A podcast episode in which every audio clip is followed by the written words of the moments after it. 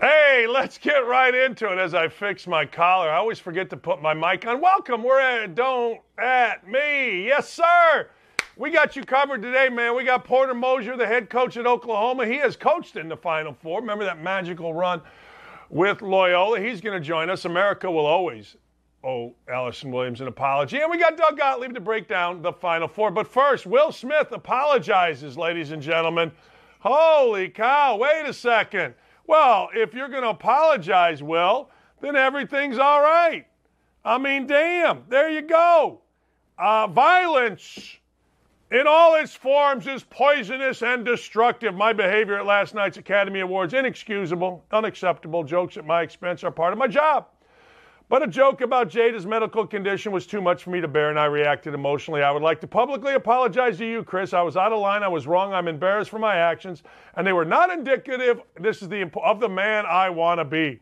There's no place for violence in a world of love and kindness. Yeah, there is. No, there really is. I mean, you can say all this bull, bull stuff, but of course there is. I mean, we see it all the time. I would also like to apologize to the Academy, the producers, but I, okay, great.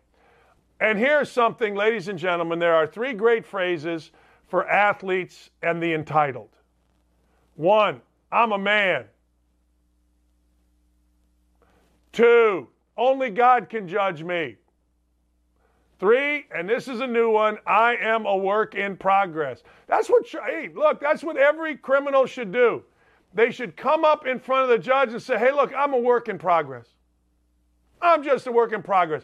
We've seen two dudes now, Juwan Howard and Will Smith, smack somebody, whether it's a slap or a punch, on national TV. And not a damn thing has been done to either. We live in an upside down world. Uh, I don't want anything done to anybody, but we live in an upside down world. Dudes can smack you on national TV. Hell, I saw a dude on ESPN the other day got a DUI. We live in an upside down world, ladies and gentlemen. I saw a couple dudes actually got DUIs on ESPN the other day. We live in an upside down world. But hey, just go on national TV, smack somebody, and nothing. Go over somebody, I guess open hand, you guys like that, and smack somebody, nah, we got nothing. It's an upside down world.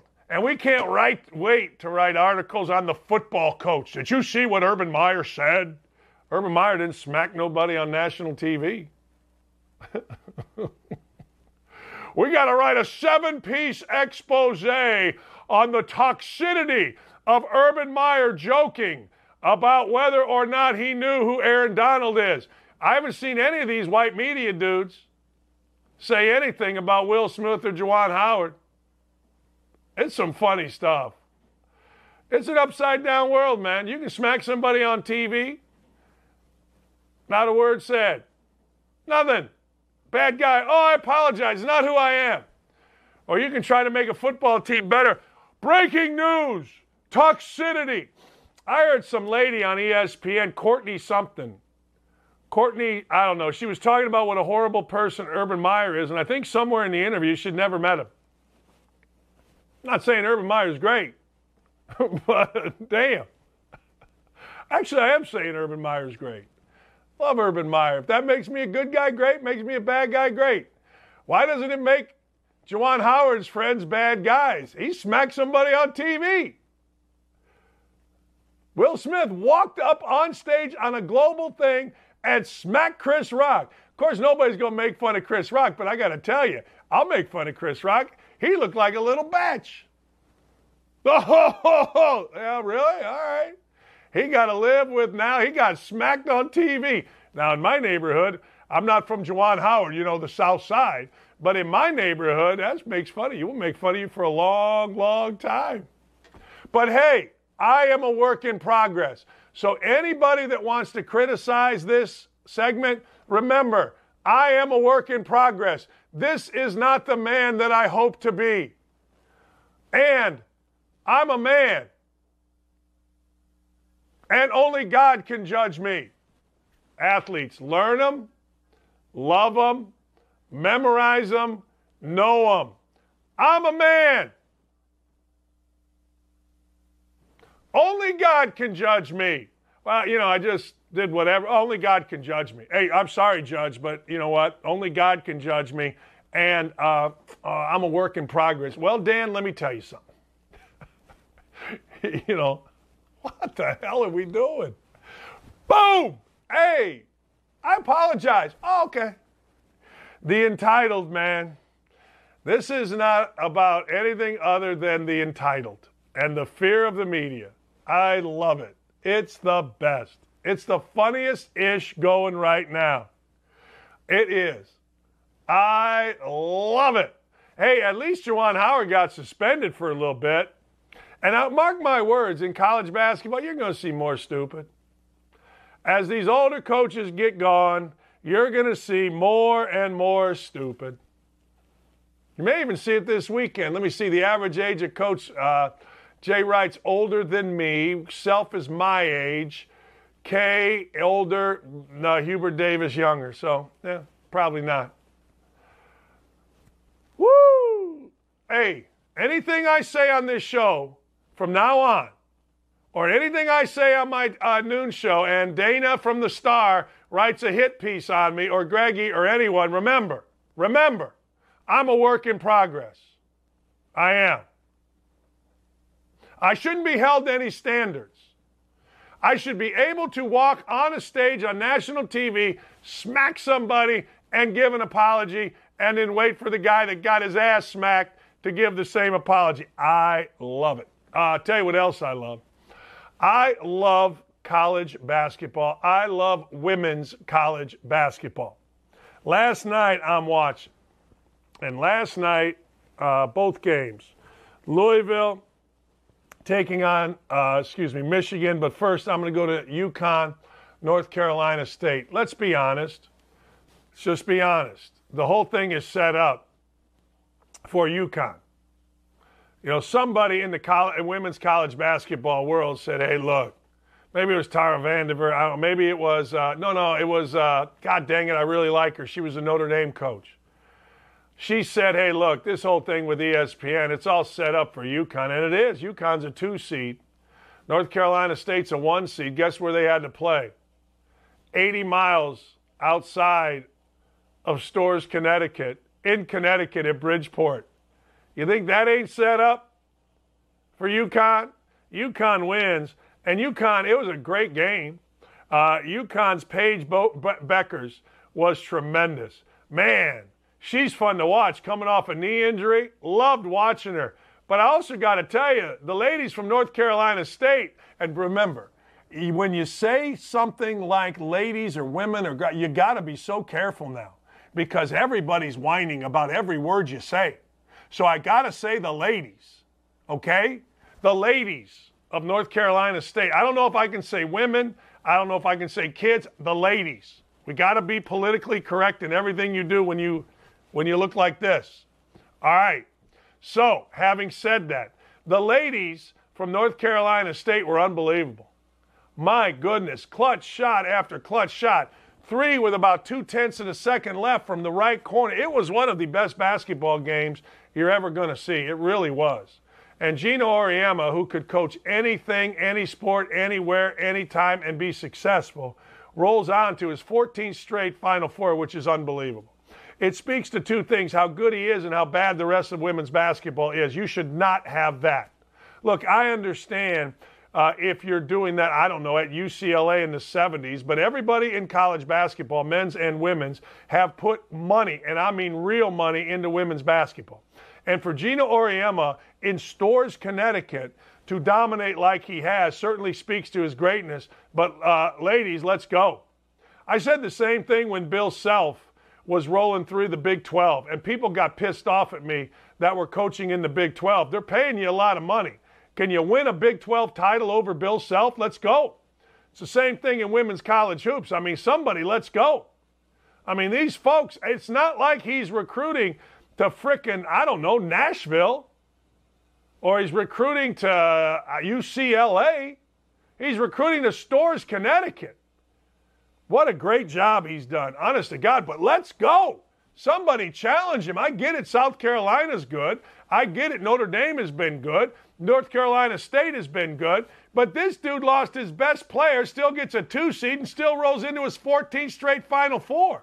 And you can call this whatever you want. I said the same thing about men's program. You got to be careful here. Uh, the men programs of the Big 12, as I'm saying about the women's programs of the NCAA. Do better. Challenge this guy. You're all being paid a lot of money. You put a lot of, y'all got practice facilities, you got TV. Con- let's go. One guy can't dominate like this in the modern era, but good for him that he does. Don't at me, people. I want to hear it. I'm a work in progress. Uh, Michigan, Louisville. Man, Naz Hillmon is one of my favorite players. My son went to Michigan. We watched the game the other day. We root for Michigan. But I got to tell you, Hailey Van Lith, a sophomore, is a badass. My wife taught me about this athletic movement. She goes, Dan, when you recruit in women's sports, and she's the all time winningest coach at Bowling Green State University and at Syracuse, she's a first team All American, took Toledo to the NCAA Women's uh, Softball World Series, a MAC school, first time it had ever been done. She's like, you look at athletic movement. Man, speaking of athletic movement, I do it in the guys too. I mean, look, in guys, we call it being stiff. Are you stiff? Can he dance? Like I always told Steve Alford, the great player at Indiana, his son Bryce was playing at UCLA. Steve was one of the great college players of all time. His son, really good, don't get me wrong. But his son could dance a little bit. Steve couldn't dance. Well, Hailey Van Lith, I, I, I telling you, I'm watching her and I'm like, damn, what a player. She had 22 last night, and I mean, when they needed a press broke, they broke it. She broke it. When they needed a ball to come up with, she did it. It was terrific. It was, and it's fun. It's really fun. And now you got South Carolina, Dawn Staley and her crew. I watched them the other night. That Aliyah Boston is too much. And then, of course, Tara Vanderveer, who is a absolute legend, defending champs at Stanford. You got a Final Four that I'm telling you is a lot of fun. It is. I mean, you know, at the end of the day, people can say whatever they want. There's so many people out there that still discriminate against women's sports. I do not. I am a big proponent of women's sports. My whole household is women's sports.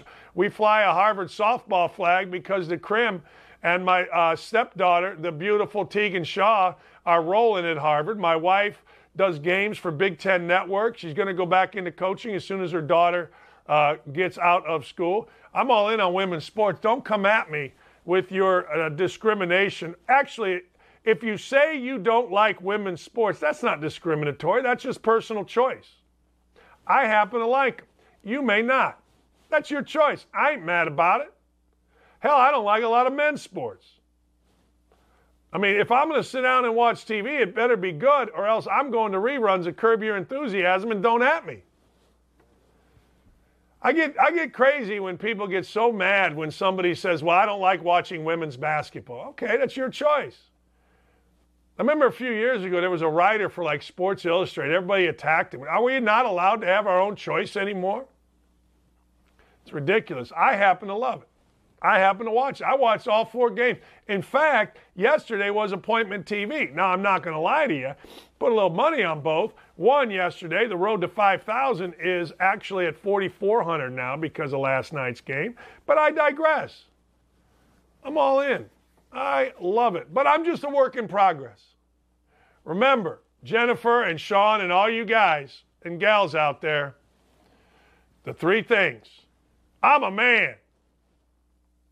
That's what football players always say when someone critiques basketball. I'm a man. Hey, only God can judge me. Okay.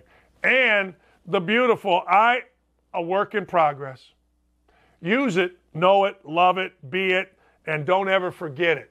Don't ever forget it. I am a work in progress. And if you say that, that covers you, period. I'm a work in progress. And every white guy in the media goes, Oh, that's good by me. Uh, all right. Well, that's, that's, that's good by me. Don't call me a nothing. Don't call me a bad name. Don't be an ist. that's why. Hey, look, I am one of the rare dudes in the media. I just treat everybody the same. Men, women, black, white. Look, what are you going to do? Where I grew up, you treat everyone the same or you got your ass kicked. Serbian, if you're Serbian, I'll treat you better. We'll drink Slivo. All right, Albert Pujols returns to the Cardinals for one final year. Now, why is this important? Albert Pujols hasn't been seen forever. Here's why I think this is important. This is important because basketball doesn't do this. Basketball, there's infighting about greatness.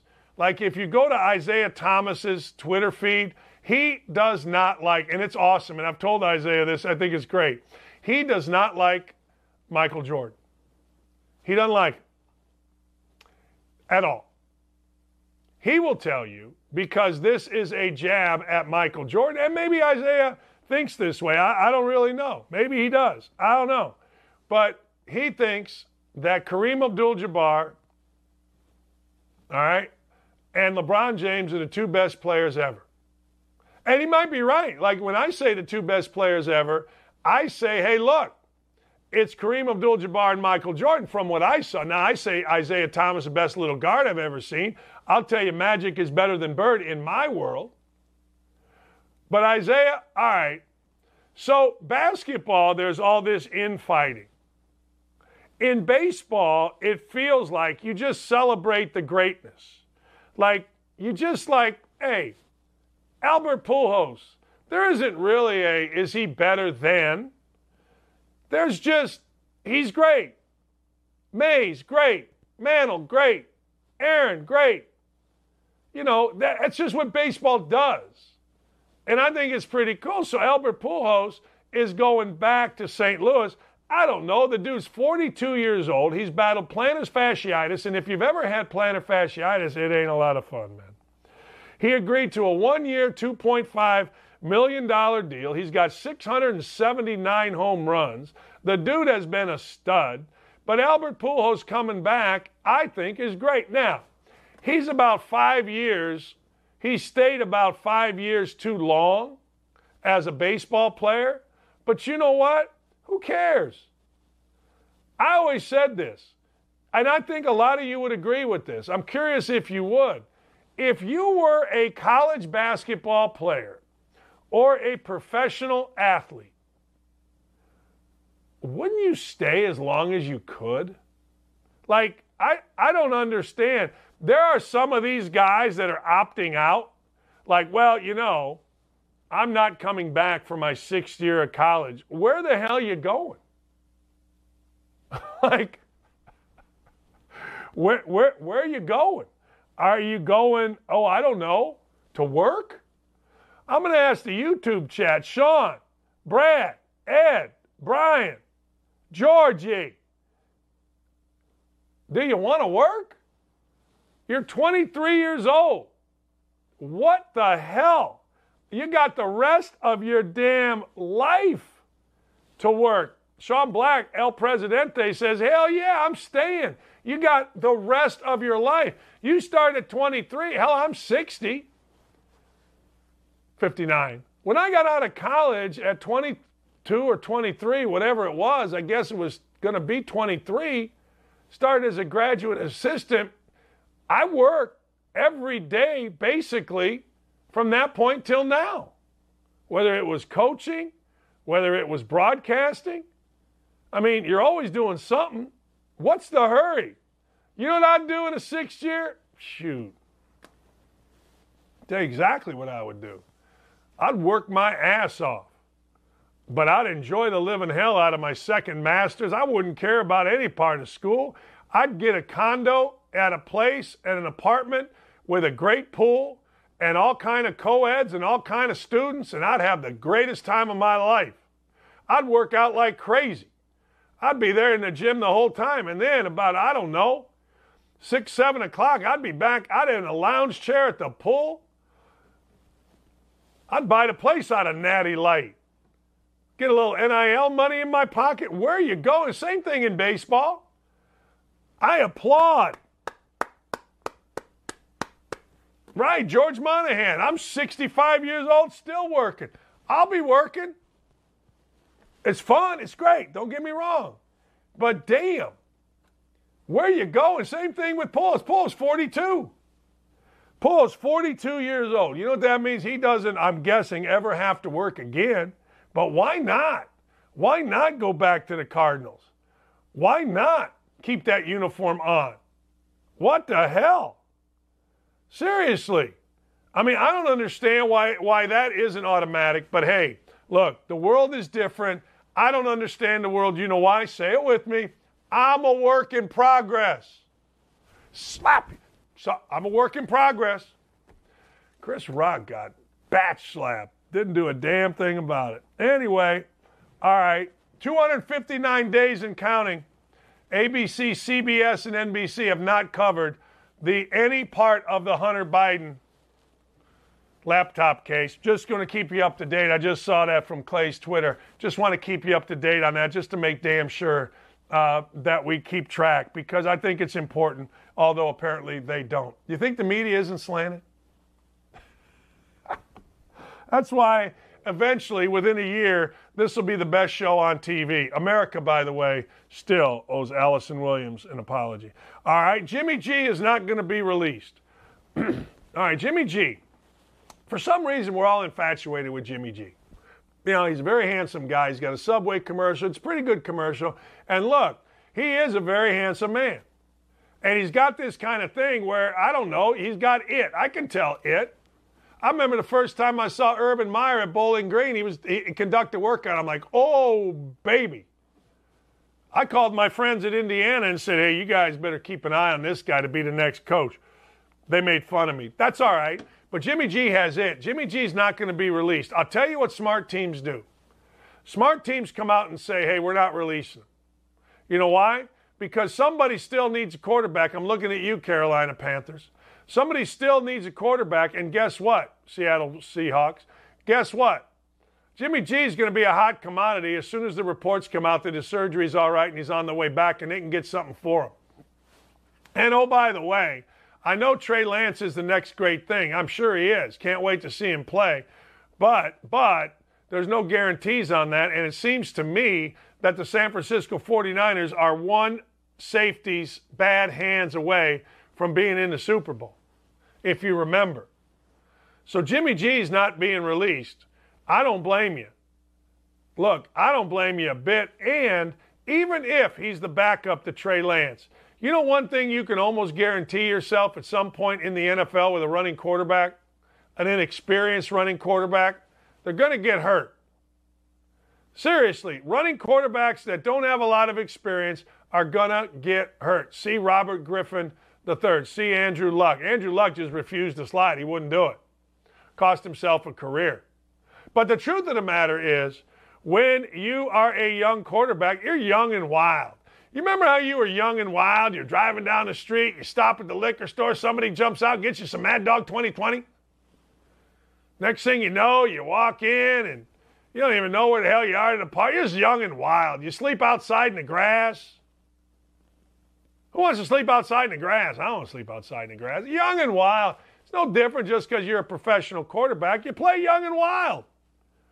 And if I'm the San Francisco 49ers, hey, look, man, I want somebody out there that I know can back up a young quarterback that's going to be running all over the place because history dictates quarterbacks that run a lot are going to get hurt.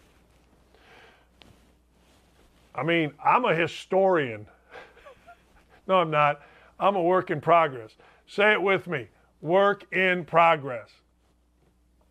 Coming up in a few minutes, Porter Moser did something, ladies and gentlemen, that I never in my lifetime thought would be done. I, am not kidding you. I, I, didn't think it'd be done. I didn't think Loyola of Chicago uh, would ever get to the Final Four. I didn't. Like when I grew up, they were pretty good. Alfredrick Hughes, my years, they were pretty damn good. And they had, I think, the number one team in the country. But I never thought in this modern era that Loyola would get to the Final Four. The guy that took them there, and by the way, Sister Jean is awesome. I get all that. She's wonderful. She's the best.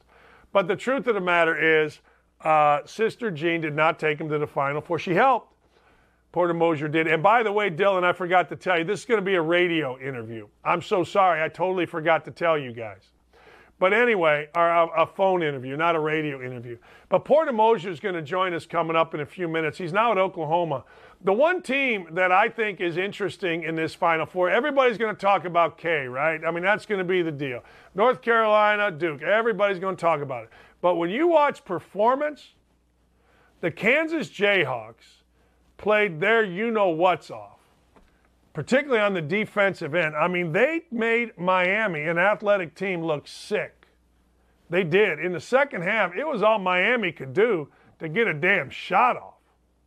I want to talk to Porter, who's the coach at Oklahoma, about Kansas. What makes them so good? What does he think? Because he's coached against them, man. He's been on the side. He has had to, you know, he has had to go out and scout them.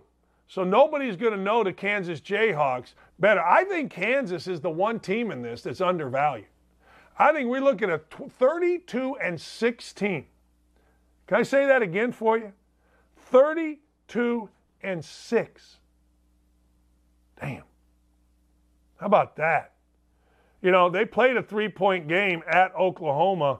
They played a two point game at Kansas. So Porter Moser knows about Kansas. We'll also get into Duke. We'll also get into a lot of different teams. You know, what he thinks. How's his deal down at Oklahoma? Then at 10 o'clock, Allison Williams is going to join us. I'm sorry, but I don't want Sister Geraldine when I was in third grade teaching me about sex. Now, if that makes me a bad guy, great. And I don't know one person that does. Sorry, I went to St. Peter and Paul, Gary, Indiana. I don't want Mrs. Popovich. I didn't want, I forget my first grade teacher. I did not want them talking to me about sex. You know what I wanted to do? I wanted to go on the playground and have a great day. My daughter is a fourth grade teacher. She don't want to be teaching people about sex. I mean, what the moms and dads, where are you? So anyway, we'll get into all that. The the very falsely named Don't Say Gay bill for whatever the reason Disney's decided they got to get involved. Allison Williams will join us. Doug Gottlieb will break it down. Monster for you. I got a monster for you all morning, 9 to 11. Uh, next, we've got Porter Moser, the head coach of the Oklahoma Sooners.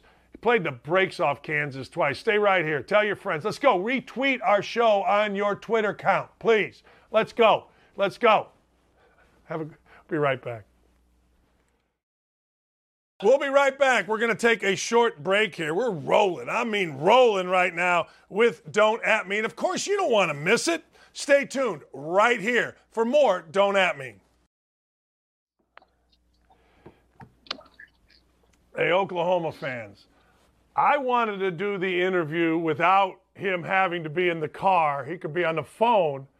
But Porter Moser he's so technologically sound that he can do them both, ladies and gentlemen. Hey, thanks for joining us, my friend. You're headed to recruit, right? That's the lifeblood. Let's go. Let's go. We, we you know, we got to be recruiting. And uh, I know I was just joking with you know I thought at first it was gonna be a phone call and I'm driving and your guy sent me a Zoom link and you know guys our age when we got tech problems we call our teenagers and I, am I'm a lone soldier here in the car so uh, I'm all good Dan good to be with you my friend. How do you how do you like Oklahoma? I love it. I love it. Um, I'm I'm I'm so lucky of a guy that I can love where I came from and love where I'm at, and that's really blessed on my part. And I just think the vibe at Oklahoma, um, the, the, fan base, the student body, the uh, city of Norman, um, and then my leadership. I think you talk to any coach in the country right now in any sport, they'll tell you one of the biggest things is alignment with their leadership. And Joe Castiglione, our athletic director, and Joe Harroz, our president, I mean, could not be a better alignment with all the coaches. And uh, so, very blessed, very excited, and uh, and very excited to go get on the road recruiting. Hey, let me let me go through. Uh, Joe Castiglione is one of the all-time great leaders in college uh, basketball. When you left Loyola, you'd done amazing things. I just said, look, I grew up in that area. If you'd have told me Loyola without Alfredrick Hughes would have gone to the Final Four, I'd say, man, I don't know. You do that. You love the place.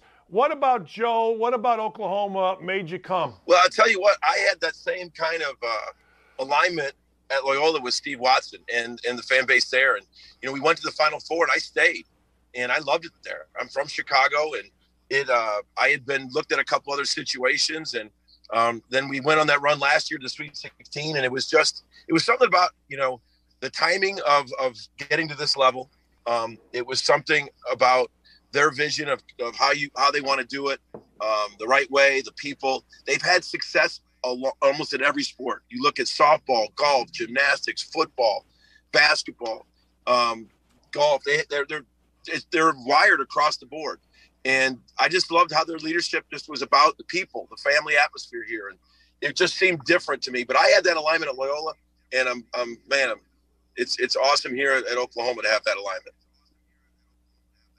Oklahoma is the only place. Uh, when I was recruiting somewhere, I, it must have been Tulsa. I don't know if it's even close, but I drove over wherever I was. I drove over, and Porter, to your point, it's the only place where I went to go see every facility. You know what I mean? Like usually you go, you want to see the football. Hell, I went to the softball, the baseball. I mean, I went everywhere because I, I, and I thought it was freaking awesome. Like I thought Oklahoma might be I don't know, as good a place as there is to go to college and play sports. I tell you, they they they do it across the board. I, when I pull into the Lloyd Noble Center at our office, I drive by the rowing facility. the rowing has their own huge yeah. facility, and I drive by that every day. Um, but you know what? I just and it's just they, they really care. They really care, and uh, I think that's a really cool part about Oklahoma. Getting ready to take on spring? Make your first move with the reliable performance and power of STIHL tools. From hedge trimmers and mowers to string trimmers and more, right now save $30 on the American made STIHL FS56 RCE trimmer. Real STIHL. The FS56 RCE is made in America of U.S. and global materials. Offer valid through June 16, 2024. See participating retailer for details. Stacking recruiting classes. You're on your way. Uh, no more 16 hour days where you're driving for four hours, you're going here, you're going there, drive. You got a plane taking you places. That's one of the benefits.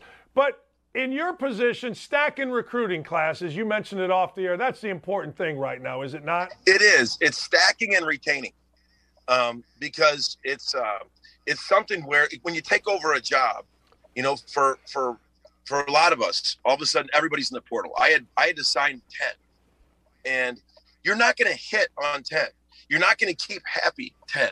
You know, all those and, and it's hard.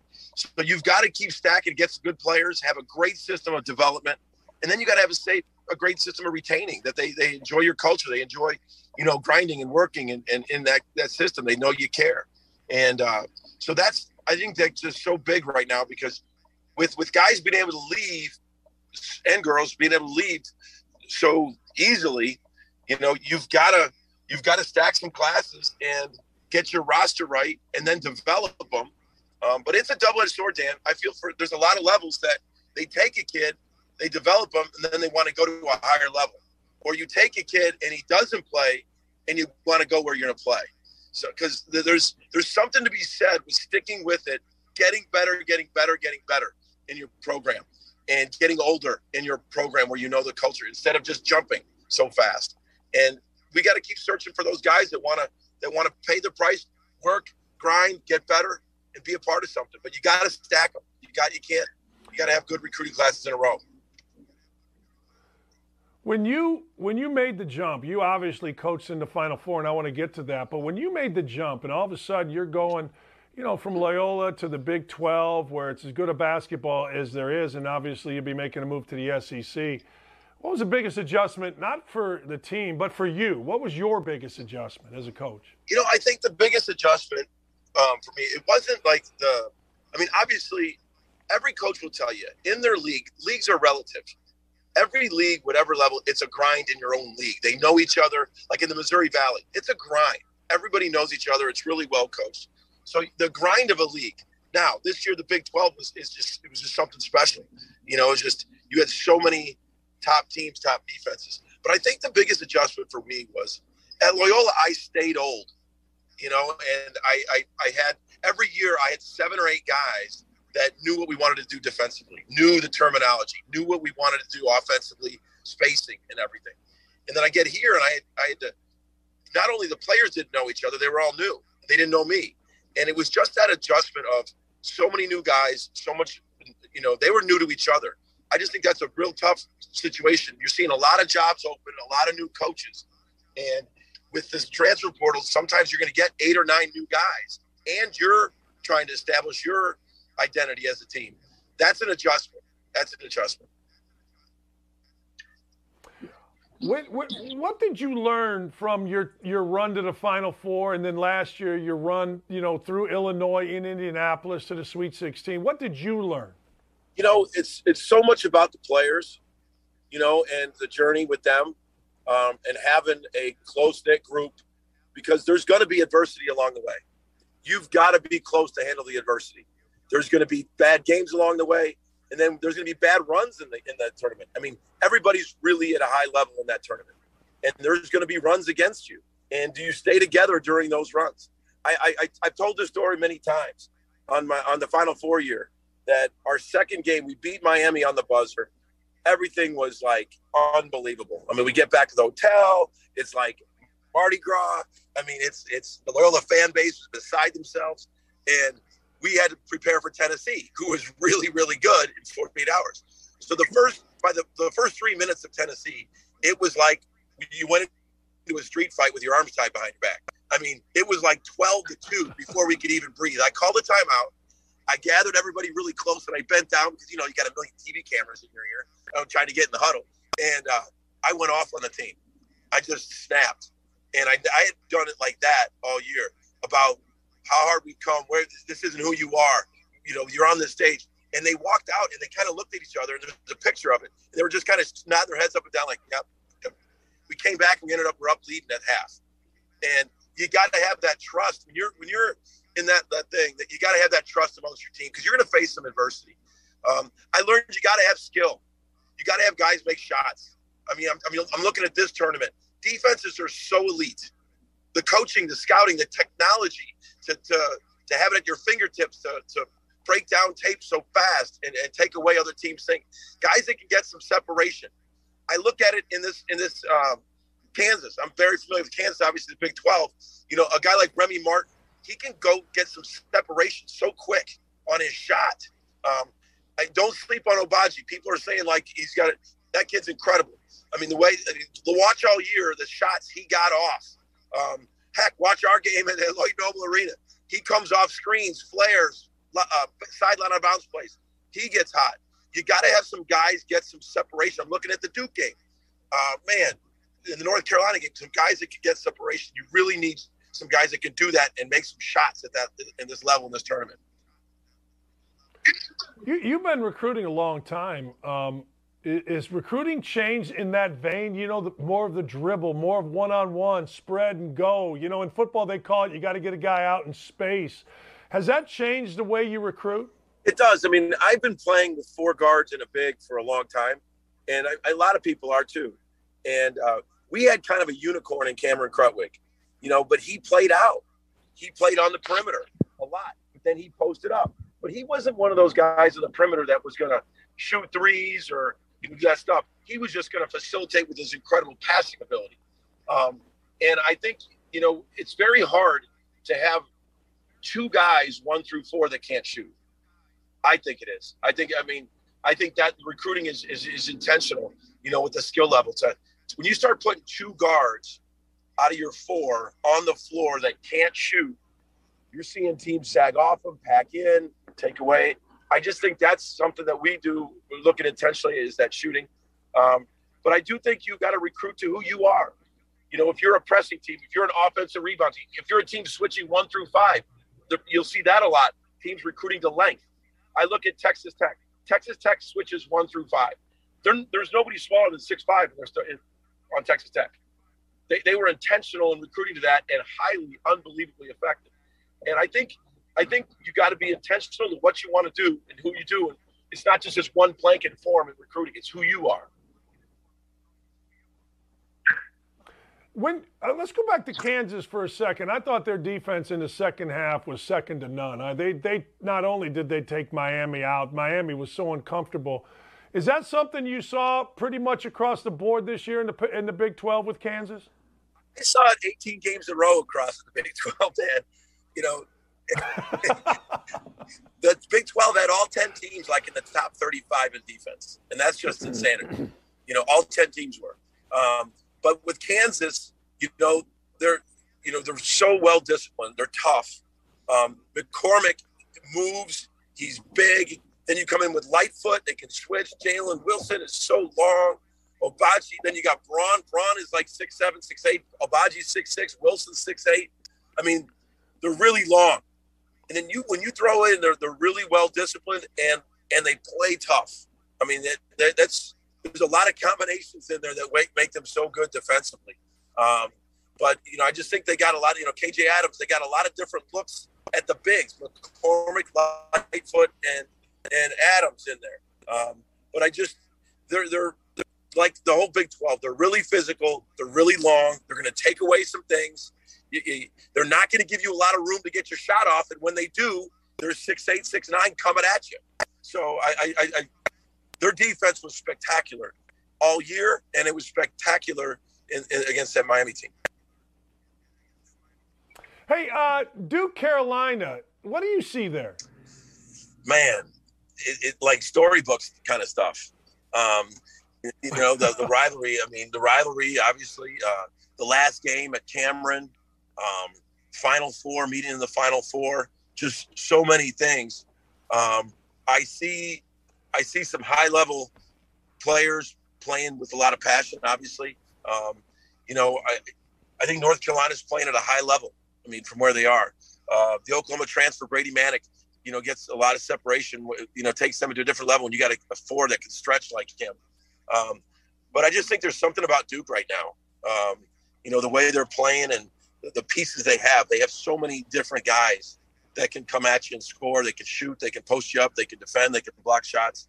Uh, I just see one of those games that, as a basketball fan, you're just going to want to sit down and just lock in. And uh, you're going to want to hear the narrative too. You know, sometimes the people, the bars across America will be full, um, and you're going to want to hear the narrative too. I just think it's going to be a great game for college basketball with the stakes and the stage. Did you ever? Uh, did Manek was he was he leaving no matter what? Yeah, he was in the portal when I got here. I actually did get to talk to him, um, but I, you know, I, I he was. I, I, I, think he was had his mind made up that he was leaving. Uh, nice kid, um, and you know, you can't. You, you, take new jobs. You understand some of these kids sign on for new coaches, and you can't wish them any ill will. Um, he's actually got fulfilling a dream come true. So you just got to be happy for him and his family. Uh, you, you, you know, you can't sit here and go, what if, what if? But he's a good kid, and I, I wish him the best. And heck, he's living out a lifelong dream, and it, it worked out for him. Man, you're talking about narratives. Um, Coach K, have you ever during your career, and I'm gonna, I'll, I'll, get you out of here on this. Have you ever during your career, have, have you studied Coach K? You know, Chicago guy, that kind of thing. Have you ever interacted? And if you have, what are your thoughts? I loved his book when I was coming up as a young coach. I think I was uh, 31 years old when I got. I was the Thad Matta and I. I think were the youngest head coaches in college basketball. I was at Little Rock, and I think he just got Butler. And uh, I was 31, and I read his book, Leading with the Heart, and I thought his book was awesome. I've studied his leadership style. I've studied his, you know, stuff like that with him. You know, just you know from afar. I got to know him here last through the Final Four. I did his radio show, and then I got to see him. I kind of knew through him. My college coach, Tony Barone, was a Duke guy, Chicago guy, and uh, was friends with Coach K.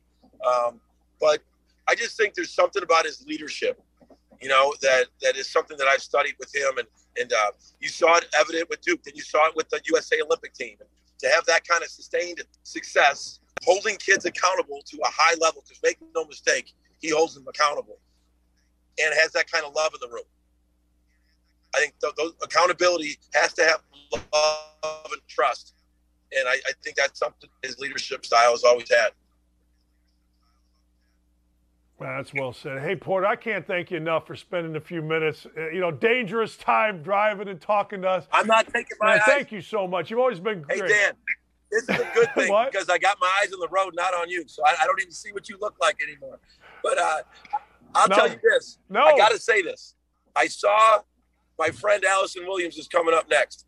College basketball and college football missed her on the sidelines. She is truly one of the best at her profession, the best people. So I, I was proud to be a warm up for one of the best in the business, and I wish her well. And we got a great one coming on. Yeah, she's a great friend. We worked together for years, Tarico, myself, and her. And she was just, you're right, she's freaking awesome. College football, basketball. Hey, man, I hope this is a productive day for you. I, I hope wherever you go in the four cities, you get whoever the hell you want, man. We're rooting for you. You've always been great with Hey. me, and I can't thank you enough, Porter. Dan, Thank you. Same with me, and I'm praying too. and It works well today. So have a good one. Be safe. We'll see you, my friend. You too. Thank you. That's Porter Moser. Uh, driving through the plains, baby, of uh, of Oklahoma, getting ready to get on a plane. See, when you're at when you're at Loyola, you ain't getting on a plane, baby, and just going out to four different places. That I loved. Like I love getting in a plane with Coach Knight.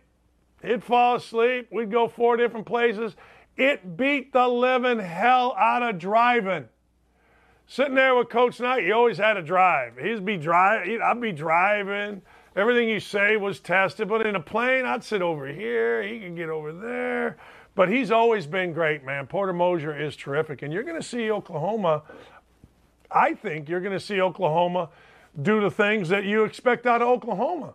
And I'm serious when I say this about Oklahoma. When I went there, I forget what I was doing. I think I was recruiting in Tulsa or whatever city's closer, Oklahoma City or Tulsa, I don't even know. But I drove over, I had an afternoon, and I drove over on campus. I'm a big, always have been, uh, softball fan. My dad was a, was a legendary fast pitch softball player all across the Midwest. My first games were softball. And I got to Oklahoma, and yeah, I went to Lloyd Noble. Yeah, I went to the football stadium. Yeah, I snuck around the basketball office, but I wanted to see all the facilities the baseball facility, the softball facility, the campus itself. It was tremendous. I did the same thing. I did the Oklahoma um Oklahoma Northwestern game when Trae Young was there. And I got to tell you, it was the same thing, man. When you go there, there are a lot of places now, used to be few places, but there are a lot of places now when you go there, there are just expectations of greatness. Like if you've ever been to Phog Allen, Phog Allen isn't necessarily the greatest place. It's the gym that Kansas plays in. It's not like, wow, holy cow, right? This is insane. No, it wasn't that. It's when you go in the lobby and it's like a museum, the history. If you're a player there or if you're a fan there, you expect greatness. At Norman, in Norman, Oklahoma, because of the facilities and all the history of baseball and softball and basketball and football and all the legends, man. And then you go to Duke and they got a museum right there in the lobby where, where Kay's Tower is. It's pretty cool. It, it really is. It's a, it's a, there are certain places where you walk into and you just have expectations of greatness. I'm not going to lie to you, I've never been on Villanova's campus. So I assume, you know, with all the greatness of Villanova, I assume Villanova has that. I mentioned Kansas, I mentioned Duke. North Carolina, here's what you do at North Carolina. Swear to God, this is what you do. You go into the Dean Dome, and if you ever get a chance and you're a basketball fan or you're just a sports fan, you go in the Dean Dome and you walk around the concourse. And they have all these pictures and all this stuff, right? But then you look up, and over here is, I mean, rows of retired jerseys.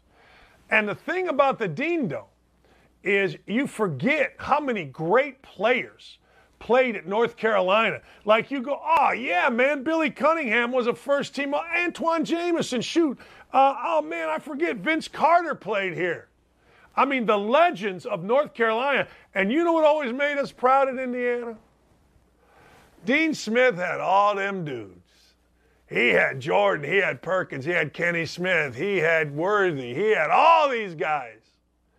And we, under Coach Knight, with one guy, one guy ever making the NBA All Star game, the great Isiah Thomas, one guy, we won more national championships than Dean Smith. How about that? That's right. Back in the day in Indiana, toughness mattered. Back in the day in Indiana, integrity mattered. You won with slaps like me. Get into the Elite Eight. Didn't get to the Final Four because I turned the ball over. But you won with slaps like me. And I got to tell you, man, Oklahoma, I, hey, look, at the end of the day, Porter Moser will have players there, but you know what you got to do, ladies and gentlemen? You got to beat the big dog. And you know who the big dog is? Rock Chalk J K U. That's who you got to beat. So you got to beat in that damn. Uh, I guarantee I'll bet you this. I'll bet you any money. If you talk to Kelvin Sampson, who was a great coach, right? A great coach at Oklahoma, cheating bastard at Indiana, and now I guess a great coach at Houston. If you talk to him, I bet you he would tell you he regrets leaving Oklahoma. I would bet you anything, anything he regrets leaving Oklahoma. Anything you want. So, anyway, that's the lay of the land in college basketball. The Final Four set, the women's Final Four set. If you haven't seen uh, Paige Bueckers, I think that's how you say her name. I don't know. I keep the volume down. I keep the volume down and I read a David Baldacci novel. If you haven't seen Paige Bueckers, if you haven't seen Hailey Van Lith, if you haven't seen Aliyah Boston, you're going to love this women's Final Four because these girls can ball. I'm sorry, women or whatever, whatever I'm supposed to say. These young ladies, whatever you want me to say, I'm a work in progress. I'm a work in progress. So there you go. All right. Will Smith. I'm so sorry, I'm a work in progress. Chris Rock, I stepped over a line. Even mentioned Jada Pinkett's name. Where's the media? Anyway, I'm just whining. Uh, we do have Allison Williams coming up. We do have Doug Gottlieb. We are going to preview the men's Final Four, and I got to tell you something. All right, I, I you got to listen to me here. I'm killing it. You want to follow this show. The road to $5,000 is currently at 4,400. Last night, we lost on the little bit. I did not like, I, I, I wasn't sure about UConn. I didn't like it. I didn't take a money line, I should have. But I loved me some Louisville. So now, all of a sudden, a year ago, I lose so much money, I got to go door dashing. You know what, what a pain in the ass door dashing is? Not ordering food. No, that's not what I mean. I mean going to pick it up and taking it to someone's house. I did that to pay my family back the four grand that I lost. And I did it. And it took me months, but I did it. I kept a journal. $4,032. In fact, just the other day I went again, so I got another $28. So hey, I digress. 460. But I did it. This year, uh-uh. This year, going to Vegas, baby. Yes, sir. Going to Vegas with the money that we won from this tournament. We're going to get to five grand. And I'm going to Butch Harmon. I'm going to go see Butch Harmon at his golf academy because I want to become the world's greatest 60 year old golfer. There you go. All right. Uh, Porter Moser was great. Porter Moser was absolutely fantastic. Uh, we thank Porter Moser. Allison Williams is coming up. Look, ladies and gentlemen, if this, remember, I'm a work in progress. If how many of you, I would be really curious about this. How many of you that have kids want the third, second, first grade kindergarten teacher talking to your kid about gender, about their sex, about sex? I don't. And if that makes me a bad guy, if that makes me, I'm not, I, I'm all for transgender people. Go do your thing. But I don't need a freaking teacher uh, talking to my children. I want teachers to teach my kids reading, writing, arithmetic. That's it. I don't need to hear any. My neighbor, he took his kid out of a school. He's got uh, he's got mixed race grandkids. They came home and the stuff they were being taught at this elementary school here, he just took them out. The garbage that was thrown their way, he just took them out. I don't want my children, and my children are older now. I certainly would not have wanted to sit in with old Sister Geraldine in third grade telling me and Andy Atar about our sex. I'd have been like, yo, sister, we're going out and playing Brad Greenwell's team in baseball. What are you doing?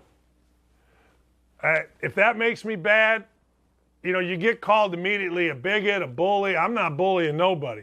Uh, I am just telling you my opinion. And I would be curious how many of you actually out there want your children talked to about sex by a freaking, oh, I don't know, uh, grade school teacher. You tell me. All right, when we come back, Allison Williams, I'm going to ask her this point blank. And you know everybody in the country owes Allison Williams an apology. I mean, all of a sudden, we don't have to get vaccines. We don't have to wear masks. And what the hell? What the hell are those referees doing in the women's games last night wearing masks? Just stop the charade, will you please? We'll be right back. America owes A dubs, Allison Williams, an apology. Love having her on. And then Gottlieb at 1030. Oh, so good. We'll be right back. We'll be right back. We're going to take a short break here. We're rolling. I mean, rolling right now with Don't At Me. And of course, you don't want to miss it. Stay tuned right here for more Don't At Me. Uh, I'm just sending a tweet out that said Porter Moser was terrific just now. I'd love my kid, my friends' kids, to play for him. Uh, my kids are too old, or I would, uh, you know. You and Porter Porter gave you a massive uh, shout out. That man loves him. He's, that's my guy. We um, it's so funny when you how sometimes you meet people and you're like, I like you just click with them and, and you can tell they're good people. And that was the case when he went to the final four uh, with Chicago Loyola. I was there covering it and and only interacted with him, you know, briefly here and there with some interviews and stuff. And I just thought like this guy is really freaking cool. And went to the Vital Gala um, that year, and he had all four of the Final Four coaches there. And I said to my husband before the event, I said, of all like the famous people you're going to meet, and Jim Harbaugh speaking, and um, you know, there's all these legendary coaches, Bill Self, of course, there that year, and so forth. And I said, of all the famous people you're going to see today, the one person I hope we really get to chat with and you get to spend some time with is Porter Moser. I was like, I interacted with him briefly at the Final Four, and I just think he's like a really freaking cool dude. And I was right. And we had a blast with him and his wife. And um, he has been a good friend since and i'm just happy for his continued success he's like he's he's seriously one of the most down to earth just real um, fun guys and I'm, I'm sure you love talking with him because he's just he's just the best yeah, I've, I've known him for a long time. When he was an assistant and I was assistant, we actually when he was assistant at Arkansas Little Rock, we played him twice, I think. Uh, and uh, but I've always liked the guy. I think he's great. Uh, all right, Will Smith said this, so okay. I'm using it. A Dubs. I'm a work in progress.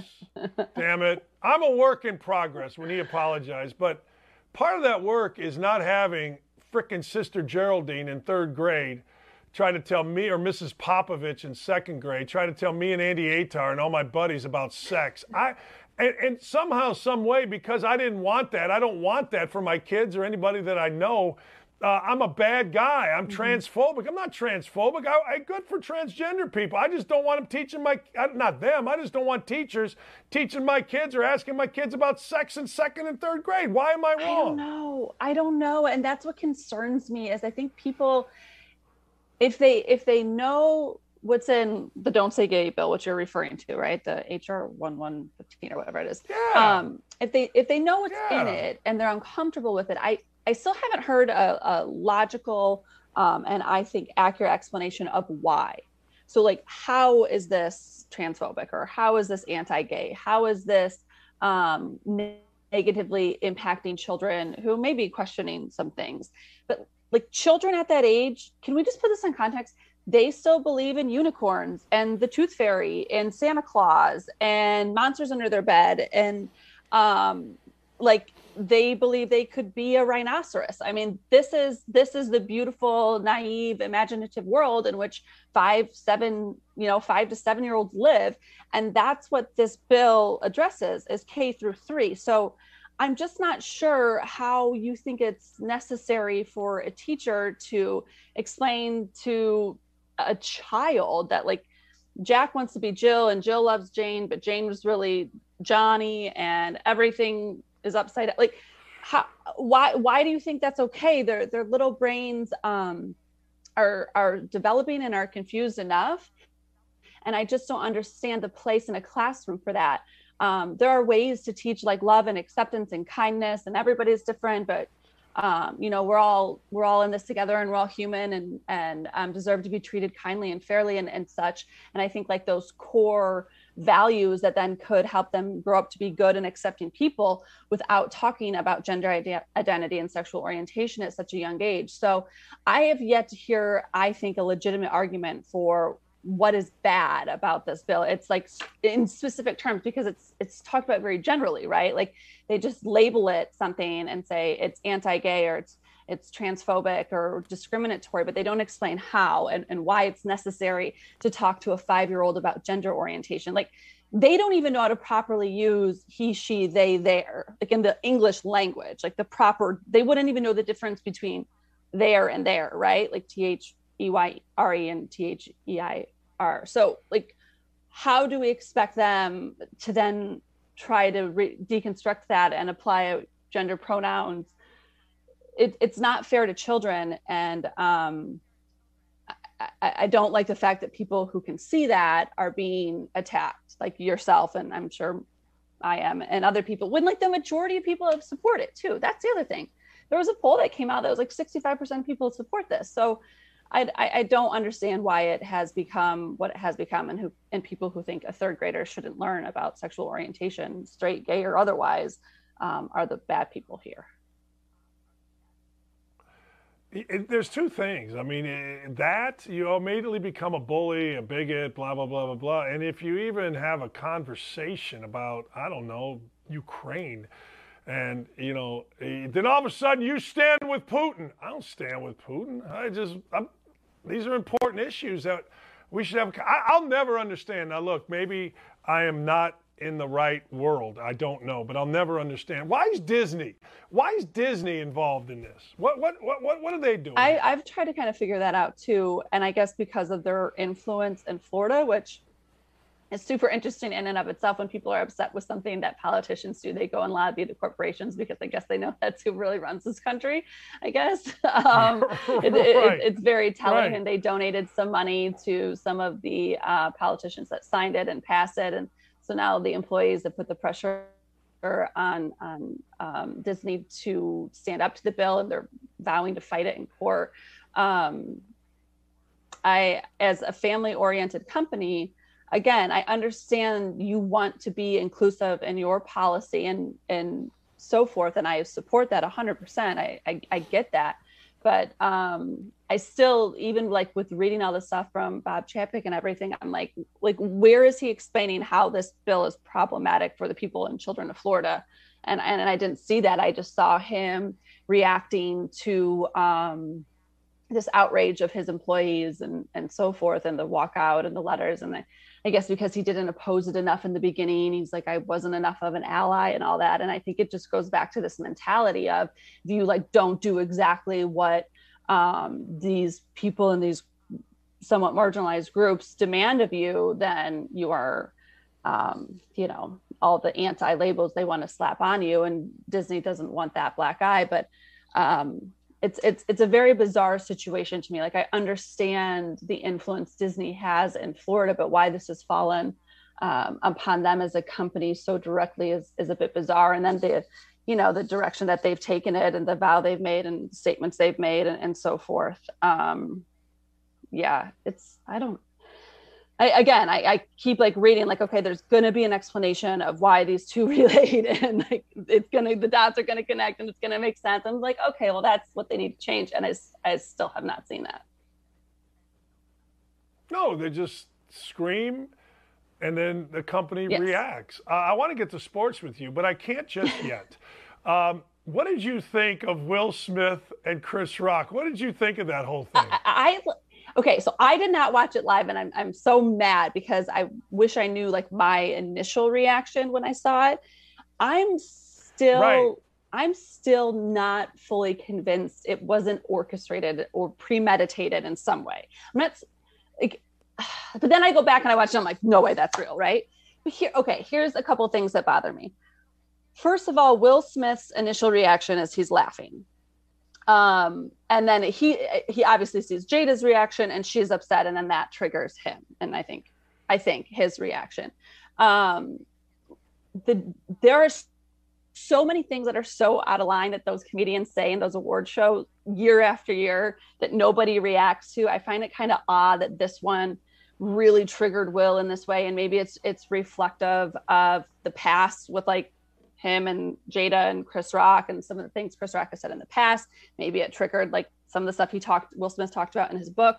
Um, but a couple things that make me like this is this doesn't make sense. First of all, when Will Smith marches across the stage, at no point does Chris Rock respond like I feel like you would if somebody was really charging at you, right? And maybe the, the just the notion of like Will Smith and coming up and smacking, smacking the shit out of him was so out of this realm that he had no reason to. But then when when Will like winds up to smack him, Rock's standing there with his hands behind his back, which is a weird place, a weird way to stand, right? Like when do you ever stand like that?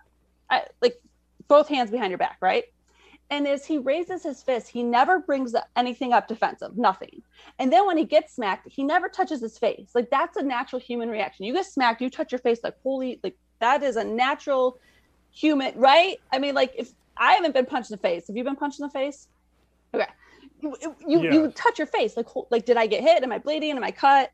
Am my eye still attached? I don't know. So I thought that was really weird. Then then in Will Smith's acceptance speech, it was so well crafted to allude to why he did what he did without directly alluding to it. He never directly addressed Jada or Chris Rock he never directly ap- apologized, but he alluded and explained and like made this analogy between you know Venus and Serena's dad and protecting her family. That that felt crafted in a very short amount of time to allude to what he did. I don't know. Something doesn't make up. And then and then something doesn't make sense. And then and then a part of me too is like, okay, now it's all anybody's talking about. So like what are we being distracted from? So I don't know. Right. Don't know. Right. What's yeah. coming? What what's coming? Like what what what's it's coming? It's a sleight here? of hand, right? Like look yeah, over here, look, look over here, and then I'm gonna do the magic trick with this. Yes. Yeah. I don't know. My wife always says I'll be talking to her and then I'll see something and she's like, "You go, oh shiny, shiny, shiny over here." She makes fun of me with this that. This is our shiny. I think there's something shiny. Yeah, I think there's and also, the, the Oscars are tanking. No one's talking about them. And next thing you know, it's all we're talking right. about. So I think they're, the conspiracy theory is pretty good. The one thing I will say is I did think that. I, I did think that Chris Rock's reaction was like a guy that got his ass slapped. Mm-hmm. I did. I did think it was like, oh, what do I do here? I'm, uh, you know, but hey, they're actors. Mm-hmm. Right. I, I'm. I'm not 100. percent I'm not 100 percent either way. But I. But you bring up really, really really good points. I do think this as a guy, and there is history mm-hmm. there between Smith and, and Chris Rock and Jada Pinkett. It, I may laugh initially because it's supposed to be a funny event, and I look over here, and she ain't laughing. And as you know, your husband knows your right. look. There's a look that I'm mad. There's a look that I'm pissed there's a look that hey, you better go do right. something. You know, I don't know. I, there's just a you know the different look. It's like you know your child's yes. cries, right? You know the different cries, and you know the different looks, and you're like, ah, hundred percent. I got to go do something. Hundred percent, and I could totally so, see that. I, yeah. And, and again, I understand like the history and stuff there, but don't you think it's weird too? He didn't get escorted out. I mean, I Oh, I know really it's Will weird. Smith and he's going to accept an award, but if you set the president that you can walk on stage and smack the shit out of a presenter or host and then go back to your seat and accept a, and like, I, I, I don't know. That's just super weird to me. So yes, I'm I'm with you. I don't I don't know 100% one way or the other if I think it's real or staged or fake or what. Like, but just some things seem off, and the whole the whole thing is off though. I agree.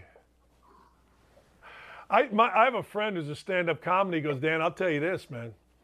It's going to change the way a lot of us see things because if you can walk up, the general public, if the if the general public sees yeah. that in the Oscars, a global event, you can walk up and smack the you know what out of somebody.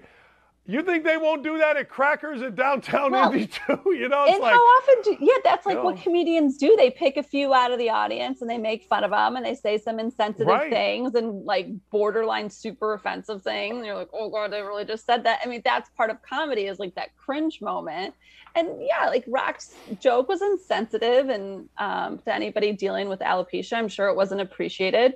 But like GI Jane was also a total badass. So it wasn't outside the realm of what we normally hear from comedians in these types of situations.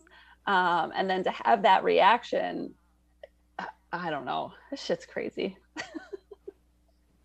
it is crazy. It's insanity. Um, when let's get to sports.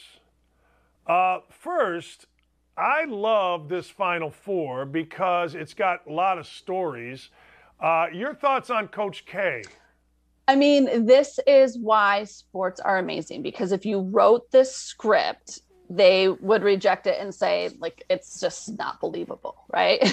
I mean, like it's it's just that freaking awesome um, that you have him in the Final Four in his final season, uh, playing UNC, their arch rival they've never faced in the NCAA tournament it's it's it's really quite unbelievable. Um, and i'm i'm happy for him. I'm happy for the program. I just think i just think it's going to be absolutely epic. And i can't even imagine like knowing what the energy is like at a duke unc game on a neutral site um, whether it be in the acc in the acc tournament like imagining what it's going to be like in a football stadium. I mean that place is going to be insane and with what's on the line i just think it's it's it's i, I can't freaking wait.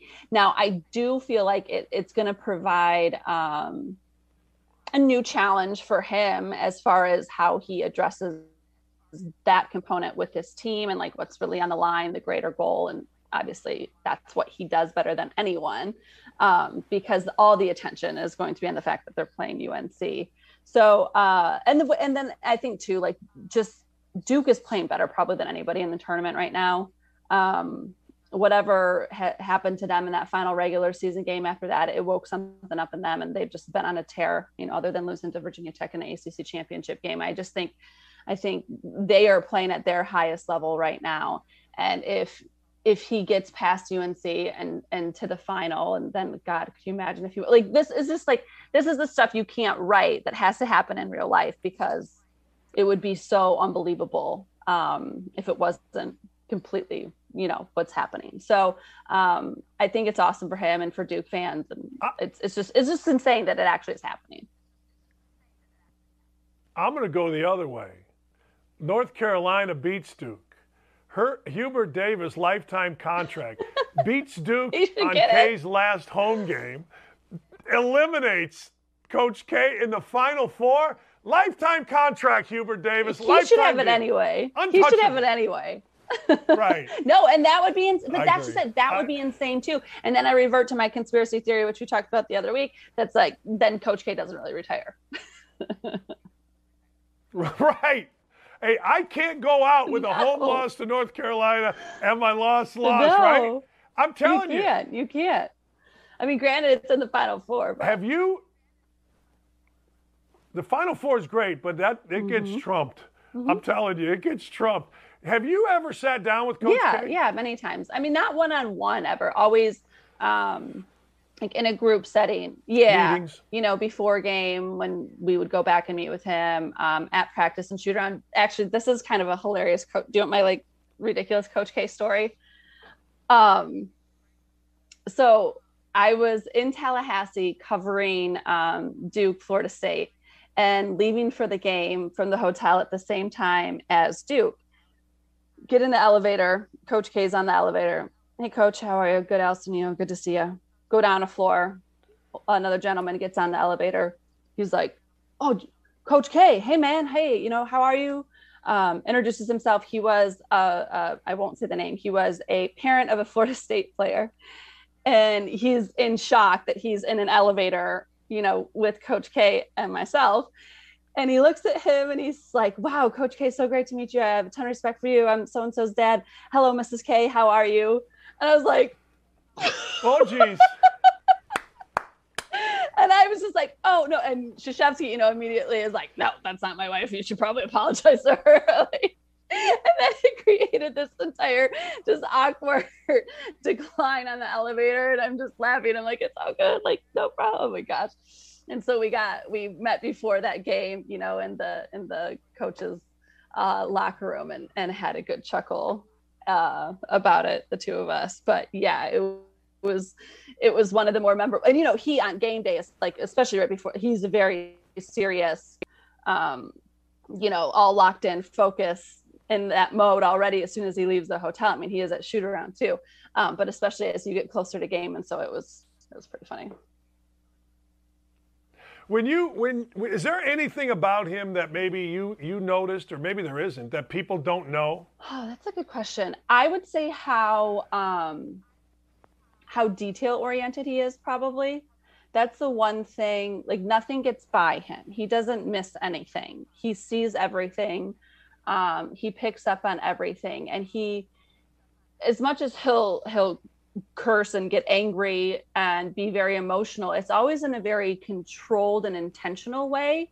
Like you never see him um, be out of control. He is always in control whether it's his emotions um, practice uh, what his players are doing within the media outside. Like he is always in control he manages and oversees everything um, down to each minute of travel, of practice, of um, of everything within that program he has his hands on. There isn't anything that he didn't have a say in. And I, I, am sure that's to do with his military background, you know, that attention to detail and everything matters. Um, but he is, he's a pretty fascinating guy. I would say he's also a bit funnier than probably people realize. Like he's a little quicker with, with a joke than, than people would realize. Um, but yeah, I'm I'm thankful that I got the time I did to cover him um, as much as I did. I wish I could have had some time in this last year, you know, just to to let him know that um, in person and um, and wish him well and kind of like have my like, okay, this is the last with the greatest ever coach a game, and let's let's be real about it. But um, yeah, he's I would say those two things probably a little funnier than you realize and even more um, detail oriented uh, than than people realize. Who wins these games? Oh my god, I have no idea.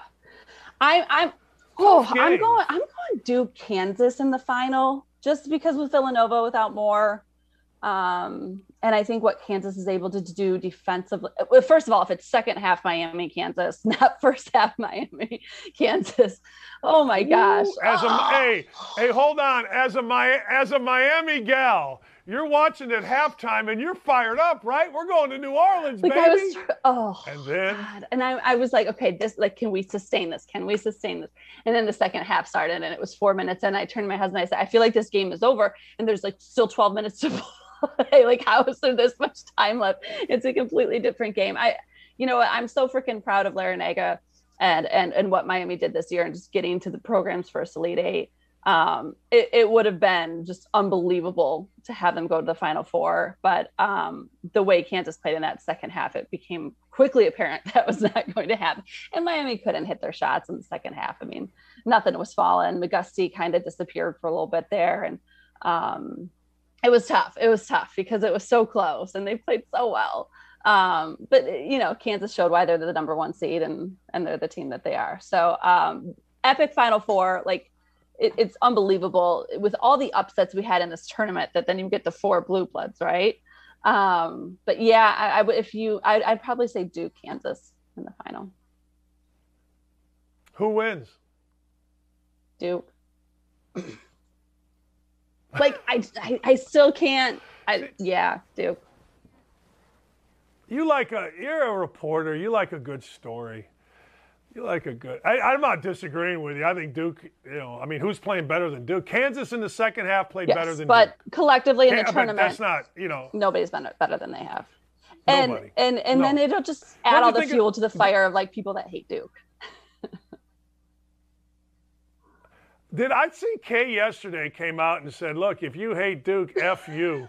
we don't have time for people like." All right. Well, I guess I don't hate Duke. I don't love Duke. I'm in. I, I like watching Duke. Yeah. Uh, So I don't, you know, he said nobody can be on the fence. I feel like I'm a fence sitter. Are you? I, I feel like I, I don't. Yeah, I think so because like I thought I was rooting for Duke in that final game against North Carolina. You know, in, in Cameron. Mm-hmm. Like before the game, I thought, oh man, I, you know. And as the game was going on, I, you know how you find yourself when you have no dog in the fight, right? All of a sudden, you're rooting for somebody and you don't know why. Right. I had no idea why I was rooting for North Carolina. I, I had none because I hadn't planned on rooting for North Carolina. But I started rooting for North Carolina in that game. So I'm, I'm going in rooting for Duke, but who the hell knows? How you feel? With right. my brain. No, I, I, I, hear you. It's, it's just odd. Like, uh, do you think next week get, we, we should play forecasting with mm-hmm. Allison? Like, next week, what will be the ridiculous, made up crisis that we all, if we don't go along with, are going to get killed. Will it still be the same? Like, we need to forecast what's mm. coming mm. in the world of, amen. You know what I mean? Like, I, I don't, know. know either. I feel like there's going to be there's going to be some new threat. Like, if it's not COVID right. or Putin, I don't know. He alluded like to the food shortages briefly, right? Um, which is very real possibility. I think Ukraine's one of like the or is the top producer of wheat. Um, and if you can't afford gas move your food and the fertilizers through the roof and um, commodities are really weird right now, like the, the grain is so high, but people won't buy it because they don't think they can resell. So I feel like there will be a new, I don't think it'll be a new distraction. I think there'll be something new to fear. Like there'll be a new shortage or a new threat to like our daily way of life, if that makes sense. So maybe it's, maybe it's a new variant. Um, maybe it's a something has been detected that's like going to wipe out like what aren't all the chickens sick or something right now yeah chickens are doing not, yeah. not doing great chickens yeah so chi- like i just feel like there's going to be uh. something uh. like that um, that will feel very potentially disruptive to our day-to-day lives you know what's sad this is what's sad okay we live in the greatest country in the world greatest country that's ever existed and I did not even think when I asked that question, and maybe you did, I don't know. I'll ask you. I never even thought to put something positive in there. you know what I mean? Like, well, I think by this time next week we're going to have something, po- whatever. I didn't even think to put something positive mm-hmm. in there, and that's not great. And I feel like you're you're not a pessimist by nature. Like you're a pretty positive guy. No, yeah. not at all. Very. I wake up every day. My wife will tell you, and I, I have a song. I start singing. Oh, you would be so annoying. I do. I couldn't deal with that. I know. I know. And and and then I then I fart and belch and scratch and we start the day. That's why the lovely Lee Ross is the unicorn that she is. oh. You're the best. I can't wait to talk to you next week. We'll see what what what next. Let's let's like channel that it'll be best. positive.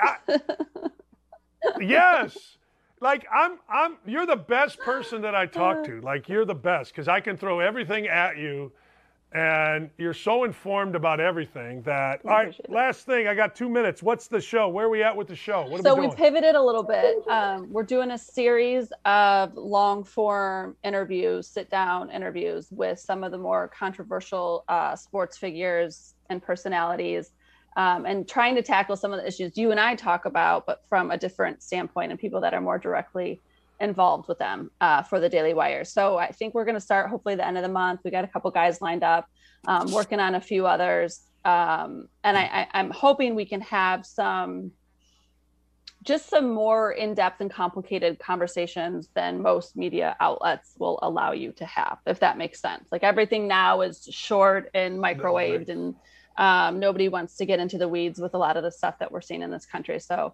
um, I'm hoping I'm hoping we're able to do that with these interviews. We'll probably be like six of them, um, and then we'll release them all over the summer.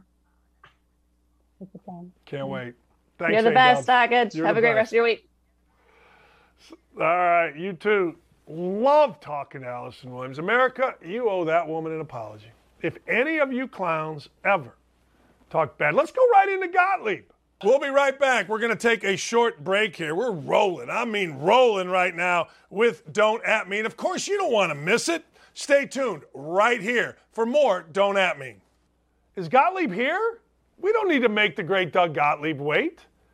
Doug, how are you? All right, you and I were talking yesterday. You say Duke is the is Duke the only story here, win or lose? No, I think I think this is actually a, a really interesting thing going into the semifinals. Would you rather see? I mean, think about there's there's only two possible angles to this.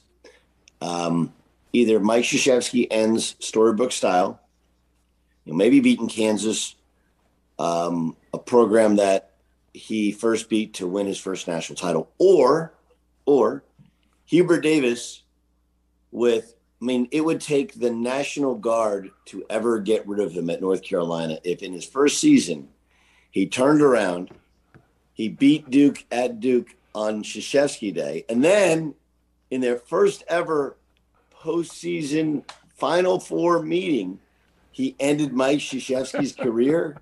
I mean, can you like I? We all like sitting here going like, ah, it's gonna be just like John Wooden, right? Wins the title because that's does is what it feels like if Duke wins. But what if North Carolina wins this thing? How amazing would that be? How does North Carolina win it?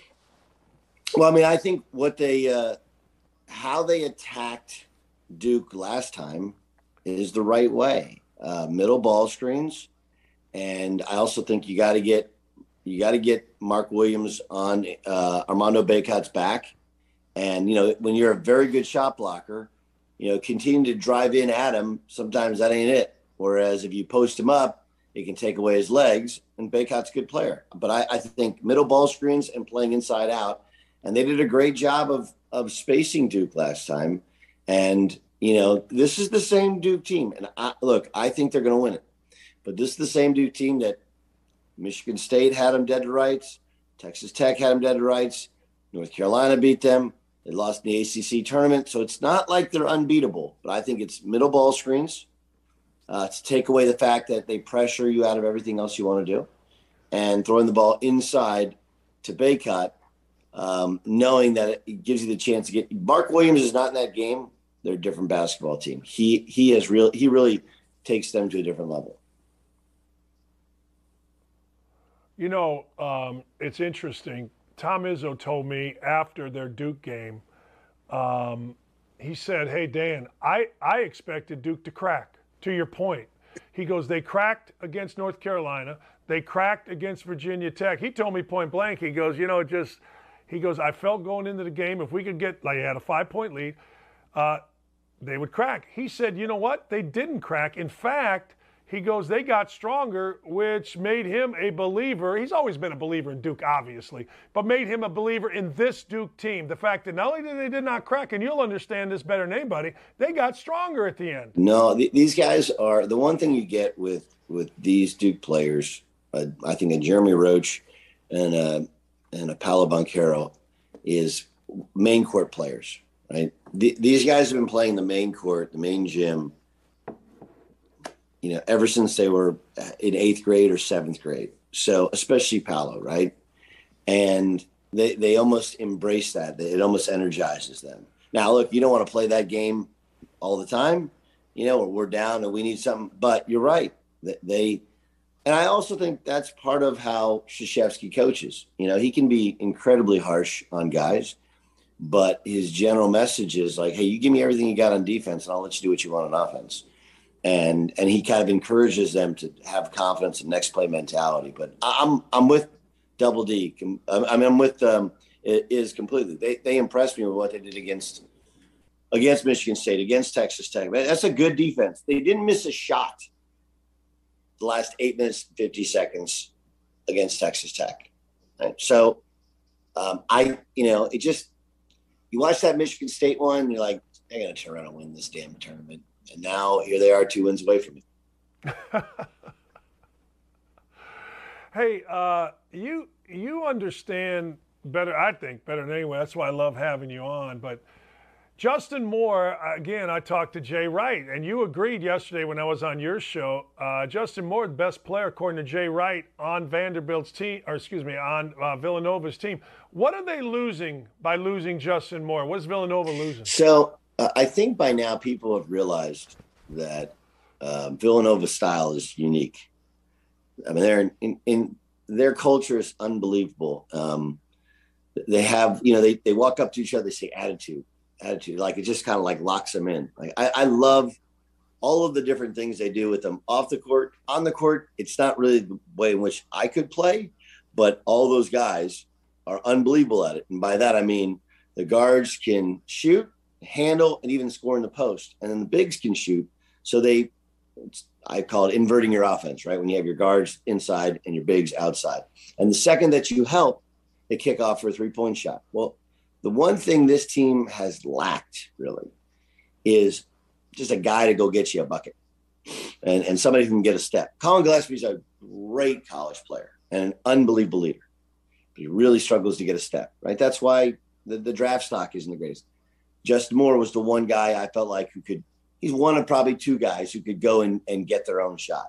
Um, there's a reason he take took more shots than anybody else in this offense. So he's versatile, but more than anything, like I, I don't, they're a strength in numbers team. They got to have five guys that can all score. That way, if you help, that's the guy who's going to get the bet. And when you take Justin Moore out, now you get into their bench. And there's a Jay Wright's not an idiot. He would have been playing his bench if he thought more of his bench. And the fact that they only play about six or seven tells you that they, it's slim pickings down there. So if you remember Ryan Arcidiacono, there's another one, another Arcidiacono. He's going to get some more minutes. Um, it, it's going to hurt their versatility, but also hurt their just ability. I mean, you know how this is. Like all coaching is the same. You draw it all up, but at the end of the day, you need a kid to go get you a bucket. And Justin Moore, that's a kid that go get you a bucket. Kansas is a great. I thought the second half they played defensively was as good as any I've seen against an offensive team that was loose. Is Kansas being a little bit forgotten in this Final Four, or is it too early to say? They that? are, and it's it's it's my fault, uh, and I think it's a lot of our fault that we watch college basketball all year, right? Because you look at Kansas like, oh, God, they're just okay. they're just okay. How do they do this? I, I believe this. I believe that Bill Self is so good that the reason that they get upset in the NCAA tournament is because many times their talent's not nearly as good as the perception would lead you to believe. Um, this year is a perfect example. You know, I like Christian Braun. I think he'll he'll play in the NBA, but he's not a first round draft pick. Ochai Agbaji probably is, probably. And then outside of that, I mean, they've gotten a lot out of McCormack. He's finally started to play. And then out of the point guard position, like that's really by default. But but the one point that probably hasn't been made enough is you basically added a player over the last month. Remy Martin had nothing to do with the rest of the season. I mean, it was I don't know if he was hurt or just the mentality or Bill getting in his ass about how this this is how we play here. It's not how you played at Arizona State, whatever it is. Remy Martin has come alive. And so now when you add, and again, not a pro, but a really, really talented college player who can score in a hurry. And he kind of frenetic, right? Like a better version of Curbelo for who's transferred from Illinois.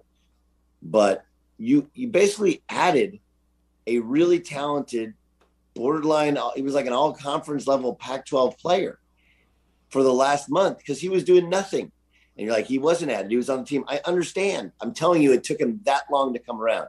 So you add Remy Martin. Right you have a brilliant game coach. I mean, that, that's really what that was. I mean, he spent the first half figuring out, hey, I'm not going to, I got some matchups I want the second half.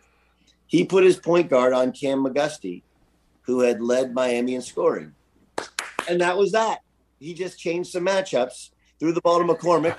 he played his center the first five minutes, fed him till he burped, got him out of the game, and they outscored Miami 47 to 15. And Jim Larrañaga was sitting there going, what the hell just happened to me? Uh, Bill's Bill's really good, and they added Remy Martin. That's what's happened.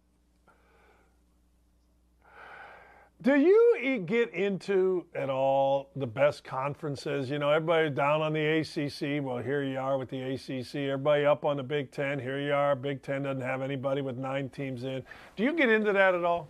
I don't think you and I have ever talked. No, because no, I, I do think, and and this is kind of cool, is I've been able by crafting together a bunch of different companies to work for. I get to see every different league, and they are they are different. The SEC does feel like the level of athletic talent is picking up. The Big 12 is a, kind of a combination of age, athletic talent, and quality coaching. The ACC has always kind of been a finesse skill conference. Had, had probably ACC and Pac 12 usually have the most pros. And then the Big 10, I don't want to say it's plotting, but those are bigger bodies. And they all have a, almost all have, you have to have a five, right, to win in that league. Um, you know, he doesn't have to be your best player, but yet it's just a, a bigger kind of thicker conference. So that that part I would get into. But what we, we do this stupid stuff. We're like, well, the SEC, you know, it, it underachieves. Like, all right, well, if Tennessee hits a shot and goes on, they might still be playing. And like we could we could play this game all over again. If every team in the league loses early, or if over years and years and years they get exposed, I'll give you one. You know, Villanova and the rest of the Big East. You know, we we say this. It's what Villanova's done. It's it's a lesser version of Gonzaga. We all we talk about Gonzaga. I think the Big East has more athletic teams, but there's not that many. Uh, there, there's starting to be some similarities between the WCC and the Big East in terms of you have one superpower, and then all those other ships have to rise rise their tide. And we only we look at Georgetown like they're Georgetown in the '80s. They're not, right? And so if I said Providence was really good this year, I would match it up and say St. Mary's was really good this year. You know, um, there's a greater depth of the of the Big East than the WCC, but I think there is a parallel there. Consider it, nobody points out when Villanova's healthy, they dominate the Big East, dominate, um, because they came in from a higher level league than Xavier and Butler and and some of those other schools. I, I also think like if you want to talk leagues, there are schools that are in the wrong league Maryland's in the wrong league, Butler's in the wrong league, and the coaches and the players end up suffering because it's really hard to win in a conference that doesn't really align with how you recruit or where you recruit from. Where, uh, what, where would you be if somebody said to you, "All right, we're going to cap. We're going to change the way we select. we're going to cap major conference. Mark, Mark Packer brought this up to me. He goes, the Big Ten should be capped at five. I'm tired of the Big Ten getting nine in and they don't. You know, I don't. I, Did he say that when the ACC got, when, not, when the ACC got eight or nine? Was Mark saying that? I I don't think so, but I don't. But I know this: the Big Ten's the first league ever to have nine and not get a team to the Elite Eight. You know what I mean? So I don't know. I I, I Mike, in a perfect world, Vegas would just do everything. Vegas would figure out the tournament. Vegas would figure out the matchups. Do you think there needs? Let me put it this way: Do you think there needs to be any change in how teams are selected? No. No, I mean, who? I try to remember right now who didn't get in, who should have gotten in. Who was it who wrote that? No question. Who was it who wrote the impassioned letter? Uh, who? Uh, oh, it was uh, Texas A&M. Okay, sorry you didn't get in. Like Oh, really? If that were Duke, if that were Duke, would people have a different impression of it? But though? it's not. Again, I, I, hear people say, "Yeah, huh?" I mean, I, I like we, This is this is probably our, one of our biggest flaws as people is that we want perfect. And here's the thing: perfect doesn't exist. It just doesn't. You know, we want the perfect college system. What you know, where everybody wanted the college players to be paid. And now you're like, well, hold on, hold on. There's a lot of other, no, no, no. you said it'd be perfect. There's no perfect. Perfect doesn't exist. Wasn't perfect before, not perfect now. Okay. You wanted 64. Okay. Well, let's expand to 68. Like you can't expand because right. you have to have that bracket. The entire thing is popular and successful because of the sheet of paper and then because of our ability to gamble on. You love it. I love it we love talking, diagramming it, drawing it up. Hey man, if you move this guy here, you do there. Look at that adjustment. That's a charge, a block. But the reason that it makes all this money, the reason that it's popular, okay, is the aspect of gambling. It always has been. It's not sinister, and most of it is very lighthearted gambling in the in the bracket. You know, it's the old. Uh, uh, it's like um, the 50-50 drawing at the high school football game. We act like it's not gambling but you put in money and you might win more money.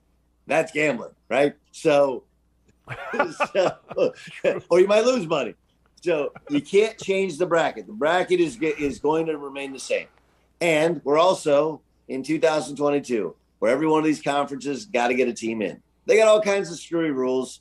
We ended up with four amazing universities, four great coaches. It wasn't the best Elite Eight or Sweet 16. St. Peter's, who I don't think most people in New York could pick out on a map. Like, where is St. Peter's? Like, heaven. St. Peter's is the heaven. That's where St. Peter's is. They went to the lead Eight. So I don't know. Like, again, we're searching for perfection, Double D. Newsflash doesn't exist. Then you better be against automatic uh, or electronic umpires in Major League Of. Baseball. Of course. Well, I mean, like, look, I hate well, it. look, here, here's here's I'm with you. I want I want human error in everything. I want human error in everything. Brackets, umpire. I want human error, Doug. okay. Not, I, I need radar flying a plane, please. Okay, I need radar. There's some human error things that I would like to. say. sports, For- sports, sports. Sports, sports. I, I, I there's just like again, uh, use it smart use of technology, smart use of technology. It, it is interesting though on how, um, you know, in in the court of law, the least reputable form of testimony is eyewitness testimony, and yet that's how we decide who wins and who loses billion dollar sporting events. It's pretty amazing. Right.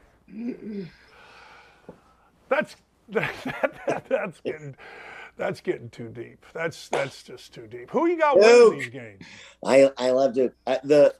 Okay, so here's here's what I'm thinking. Okay, um, you look at the over under that one, and people think it'll be a track meet. I think both teams can really score.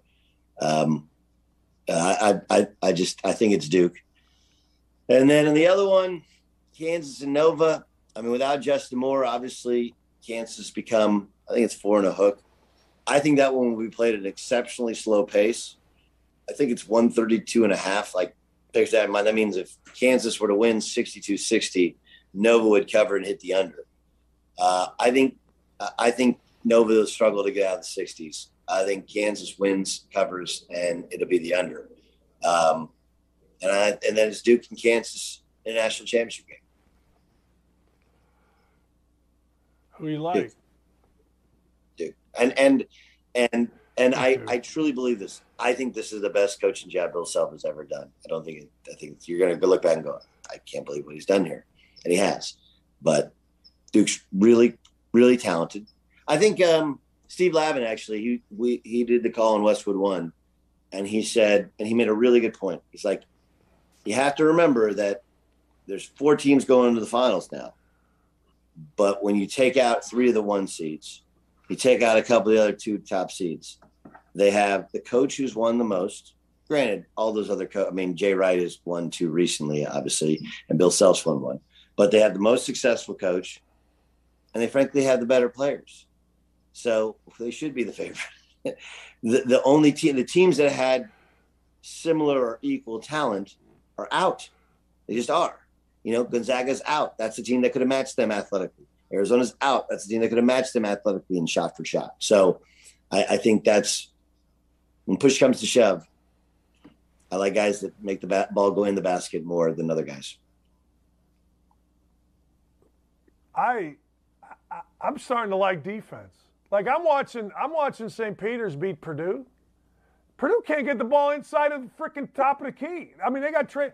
I'm thinking to myself, wait a second now, is defense this big a deal? Because I've always been the guy that said, hey, look, I got a national championship ring because Keith Smart hit a jump shot. You know, you know what I mean? Keith Smart hits a jump shot. I got a national championship ring. Boeheim is a bad guy. Uh, guess what? Knight didn't call timeout. The whole world changes in our world. I, I've always been that guy. I've always been the guy that's like jump shots, but I'm watching defense here and I'm like, son of a, you know what I mean? Well, that's Like, what that's what happened last year in the finals. Obviously, Man, you- I mean that's the that'd probably be the other. In, if we want to get into real basketball talk of what we should have learned is that you're going to win this thing. You better be tougher than a two dollar steak, man. Uh, they're letting guys play a lot more, and I do think that I do think that you know we we talk about getting old and staying old and all these old, but but a lot of it is the older guys. They don't have any other agenda anymore. It's not as much. People say, well, they're old, so they're better. Some of it, their bodies can be thicker and better, but that's not really what has allowed a lot of these teams to be successful. The teams that are successful are the ones that have one agenda winning. And you and I have been around it a lot. And most college basketball teams Um, by about midseason, you got various agendas. You know, guys that are the sixth to ninth guy, they need to get minutes to get shots. Otherwise, they're going to transfer. You know, and then everybody in the starting lineup is trying to get theirs to to to move up a draft, some imaginary draft board. You know, whereas if you just win, you just play good basketball, the rest will take care of itself. So, um, if there is a trend, yes, I think the defense. I mean, Villanova's defense is outstanding.